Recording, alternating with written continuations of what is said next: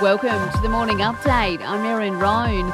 Australian search and rescue teams are heading to Turkey today as the death toll from the earthquakes in Turkey and Syria passes 19,000. Australian man Ken has been confirmed among those killed. Anthony Albanese has told Parliament it's a tragedy. The Department of Foreign Affairs and Trade continues to provide consular assistance to Australians unaccounted for, of whom tragically there are a number.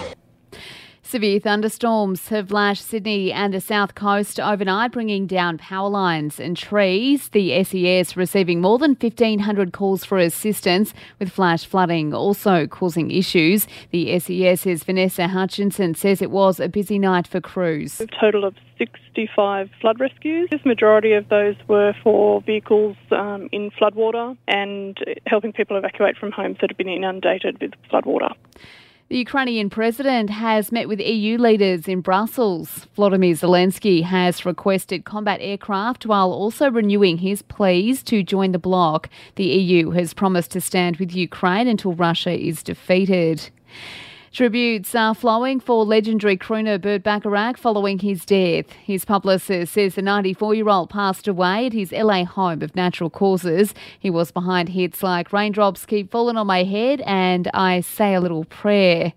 And if you feed your puppy your leftovers, you're actually doing them a favour.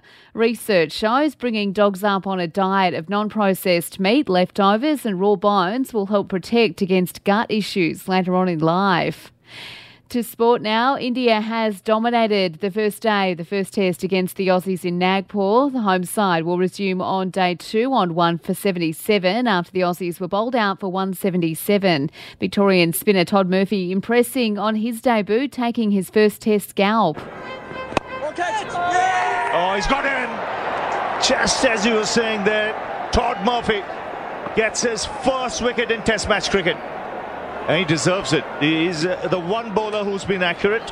That from Fox Cricket there. And the NRL Players Association has made no headway in its pay dispute with the league. The NRL had until the close of business yesterday to come to the party, but we're yet to hear anything.